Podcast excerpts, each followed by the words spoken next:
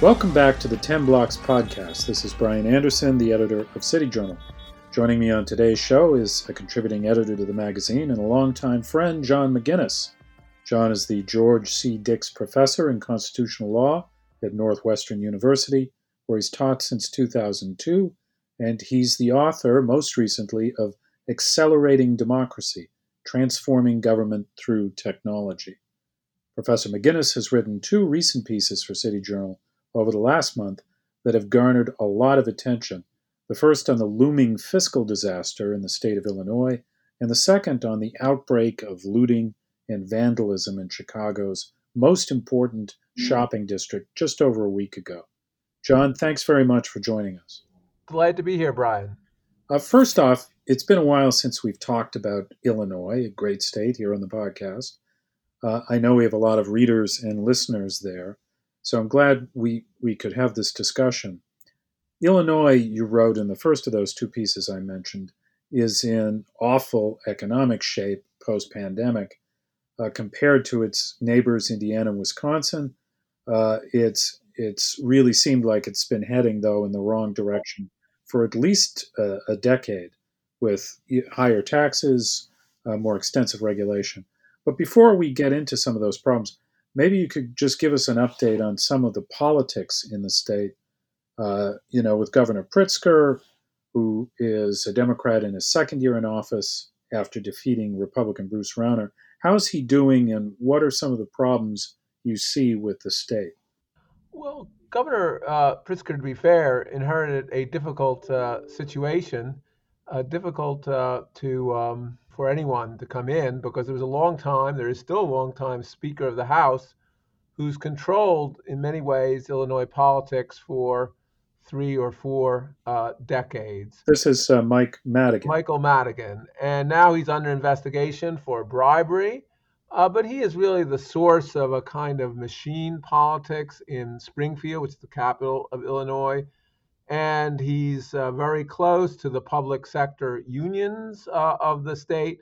And what's happened is that they have put an enormous amount of exactions on the state, both in terms of pensions and also actually in terms of a lack of discipline of their workers, which actually will set the stage for some of the problems we've had in Chicago. So he's really very much responsible, I think, more than any other single politician. Pritzker's only been in office for a year and a half, but Pritzker has done nothing to change the direction of the state. He's made no substantial reforms on the greatest problem of pensions.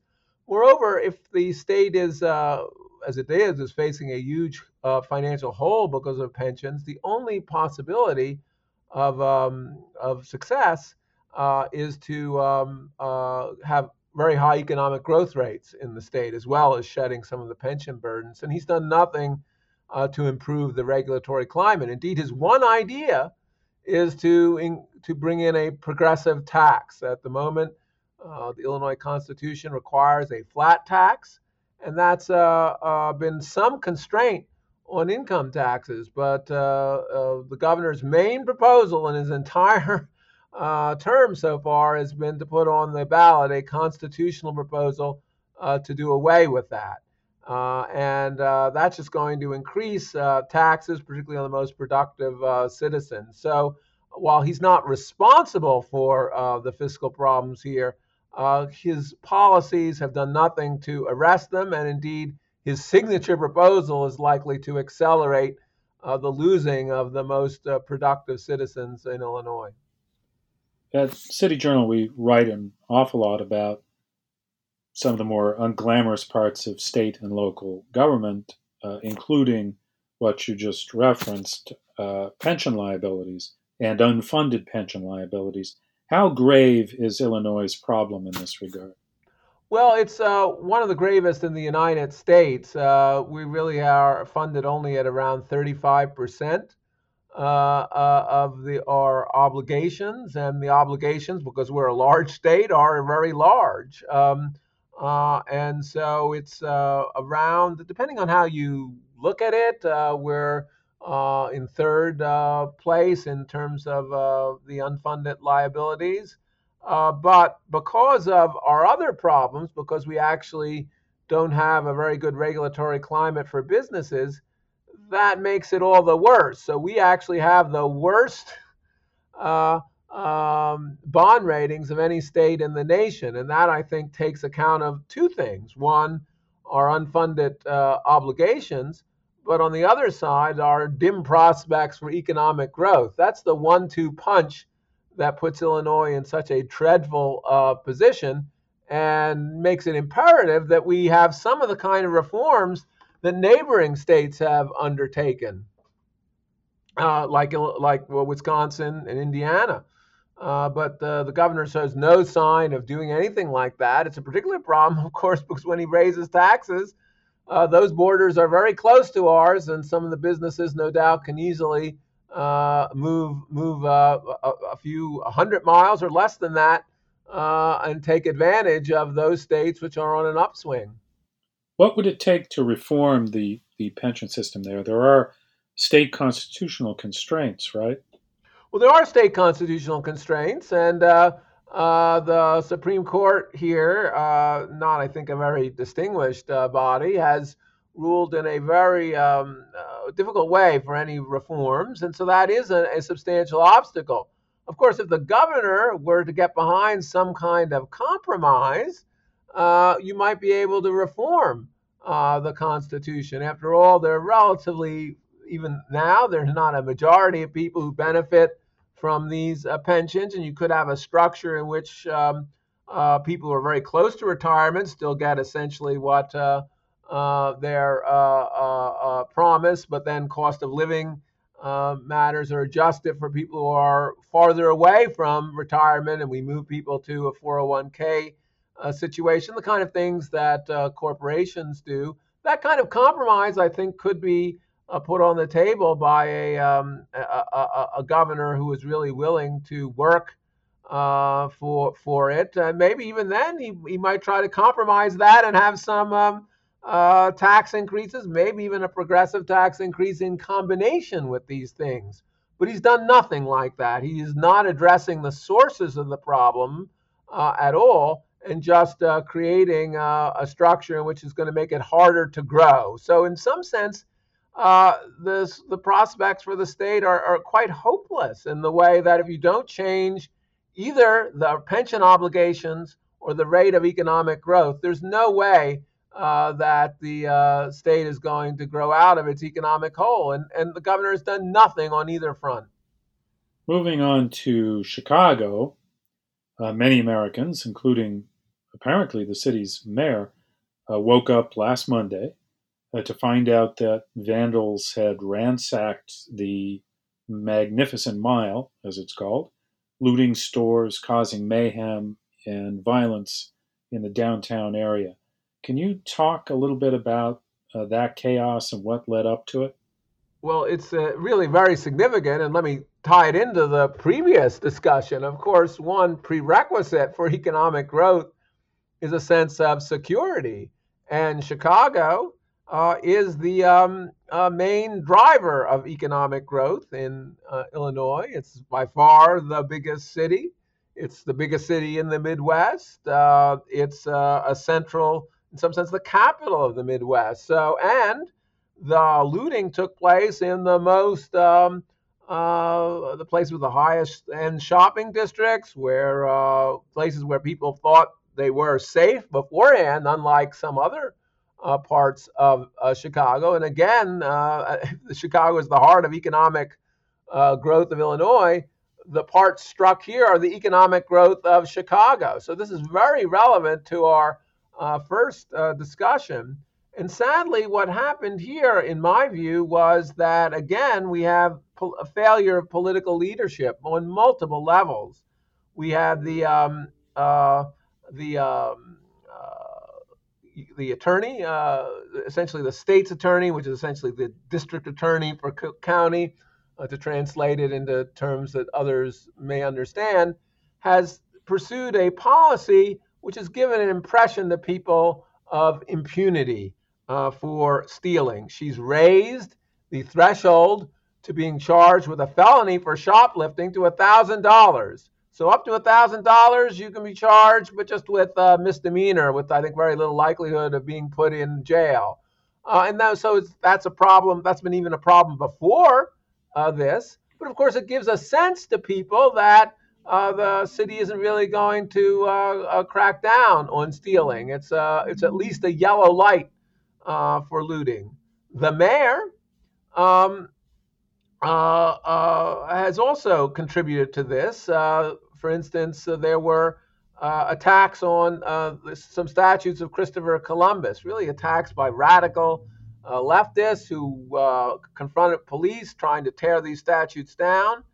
And I think all cities should be able to decide what their statutes should be put up, but it's a disaster to take them down in the dead of night, is what the mayor ordered, because it seems to be giving in to mobs. And again, that gives this kind of culture of impunity. Then the governor also has not helped. He hasn't really spoken out sharply against looting, and he made just dreadful mistakes in a first round of looting we had. Again, to set the stage for this round of looting, there was a first round of looting in which the governor called out the National Guard to protect the downtown after it had been looted, but didn't extend that to other parts of Chicago and the suburbs, which were looted right afterwards. So it was a kind of Keystone Cops operation that, again, doesn't give people who are criminals a sense that they're likely at risk if they continue to engage in their criminal activities. So at every level of government, we've had mistakes that sadly have incentivized the worst elements of society, because there's no doubt this was not a protest. This was organized looting. People came in trucks to take things away. They had crowbars to pry open the doors and the barriers that faced them, and the police were completely overmanned.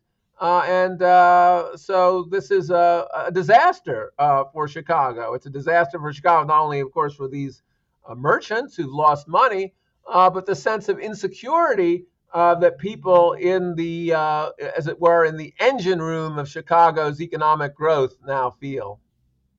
You describe it as a culture of impunity, and that's a striking phrase. You mentioned the police, the problem the city is having with violence, with shootings, is pretty significant, and we're seeing that now here in New York as well, with an enormous uptick in shootings and murders over the last several months. I wonder if you could talk a little bit about Chicago's sort of ongoing struggle with crime. It's really quite unfortunate. What has happened is that before this looting, which, as I say, was organized and was in the, in some sense, the wealthiest sections of town, the high crime districts, which are in the poorer section of town, have become higher crime. And I think there are a whole variety of reasons for that. The police, I think, have been overstretched. I think they also don't feel, I think they're also very cautious because of fears of claims of police brutality. But more generally, I think this is like broken windows on steroids, as it were. Once you've seen a structure of looting where people are taking things and there don't seem to be many consequences, because, again, I didn't emphasize this in the first round of looting, the district attorney has been criticized, even for the police, by not bringing sufficient charges against some of the people the police caught. And that gives incentives to people. I mean, if broken windows, of course, the idea familiar to your listeners that small... allowing small infractions and disorder to proliferate encourages larger disorder and serious crime. Well, this was serious crime that seems to not get a response. It not only doesn't get as much of a response through the district attorney, but it didn't get as much of a rhetorical response through the mayor's office and the governor's office, who don't spend their time denouncing looters. The governor has spent much more time, energy, saying insurers aren't paying people enough and fast enough for the amount that's been looted. That's been his primary focus, rather than denouncing the looters, rather than to giving some sense to the expressive voice of outrage of the community. And so again, the leaders have failed us in just a striking manner at every level of government. Do you see any growing recognition on the part of voters that there is this breakdown in political leadership, and that maybe we, Chicagoans and residents of Illinois need new leaders? I don't know. It's hard to know. I'm in a university. I think I would see that last of all, because university professors are both insulated and very confident of their views, even if they are shown to be not entirely correct. But I do think there's a kind of grim logic of urban politics. So particularly in left liberal cities like Chicago, I mean, most people vote actually, I think, to express their view about themselves. After all, that's what they have to live with. They live with their own psychodramas, as it were. And so for most of the time, they want to express themselves as good people. And I think in Chicago, that means electing progressive people, people of identity politics. Our mayor happens to be a woman, black, I think also a lesbian. All these things suggest a kind of open-mindedness. And that's the reason I think they vote. She also went to Harvard Law School. He's sort of one of them, as it were. The district attorney promised to reform the justice system and not have so many people be put in jail. I think that makes people feel good as well. And so these are expressive reasons for voting. And really, it's only when there are bad consequences do people sort of rethink these things. And maybe this is a problem with urban democracy. It's only in a crisis when the consequences harm people's property values, make them feel unsafe, that they'll rethink their voting patterns in terms of the consequences rather than in expressing themselves as their idea of what makes them a good person, which is an open, tolerant person who's really very concerned about the less well-off, even though, of course, some of these policies have even the worst effects on the poorer people even than themselves. But so I think there is that feedback loop that we may see. Of course, your listeners, particularly in New York, we're very familiar with that in the context of New York City. As you may remember, when Ed Koch was defeated in the primary for a mayor by David Dinkins, a much more left liberal candidate, he said, the voters have spoken. They must be punished. And that's, I think, a very wise remark. It shows that there's a kind of two-way street of electoral politics, right? We try to hold our leaders accountable, but ultimately voters need to be held accountable for their own votes. And voters, in some sense, because their vote isn't going to make a difference in any election, they vote irresponsibly unless there's a crisis. So that's, alas, the only silver lining that I see in Chicago, that this may wake up the woke. Well, thank you very much, John. Don't forget to check out John McGinnis's work at City Journal. His latest piece is called When Authority Vanishes, and it's about Chicago. You can find it on our website, www.city-journal.org, and we'll link to it in the description. Make sure you follow City Journal on Twitter @City Journal. And on Instagram @cityjournal_mi. And as always, if you like what you've heard, give us a rating on iTunes. Thanks for listening, and thanks again very much, John McGinnis, for joining us. I was delighted to be here. Thanks for joining us for the weekly 10 Blocks podcast featuring urban policy and cultural commentary with City Journal editors, contributors, and special guests.